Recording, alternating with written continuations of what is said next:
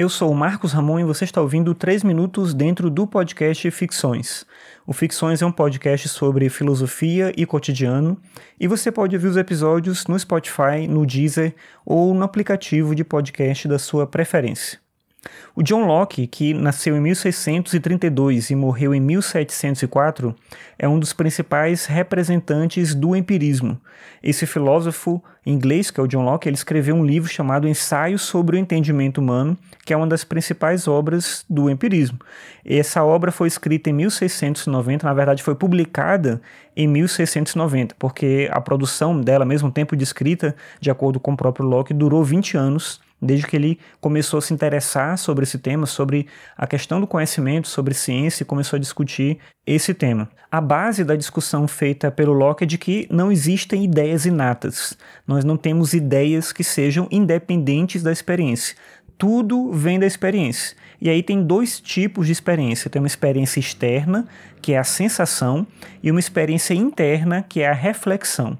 A experiência externa é bem óbvia quando você passa a mão numa superfície, ela é lisa ou áspera, quando você escuta um som ou escuta agora a minha voz enquanto eu falo com você, quando você vê alguma coisa, quando você sente calor, sente frio, qualquer tipo de sensação que você tenha equivale a essa ideia de uma experiência externa.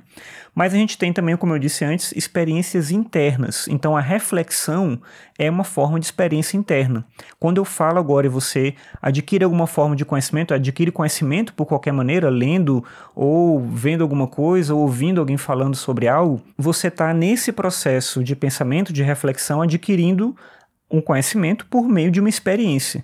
Isso é interessante porque, no geral, a gente tende a acreditar que tudo que tem a ver com os sentidos é experiência e tudo que tem a ver com o pensamento não é. É uma razão quase que pura. E aí, daí essa ideia de que existiriam princípios inatos. Mas o Locke vai defender que não, que as ideias elas são uma fonte também de experiência, ou elas surgem a partir dessa experiência interna que é a reflexão. Daí aquela frase famosa dele, quando ele afirma que a mente humana é como uma folha em branco, como uma tábula rasa. Quando a gente nasce, não tem nada ali, a gente vai tendo experiências e a gente vai inscrevendo coisas nessa tábula rasa. Então, as ideias, elas passam a surgir, ideias simples primeiro, depois ideias complexas, que nada mais são do que a junção daquelas ideias simples, bem é, elementares que a gente passou a ter. A única exceção para isso que o Locke coloca são as verdades matemáticas, que, de acordo com ele, são independentes da experiência. E, como elas têm um valor lógico, elas são universalmente válidas.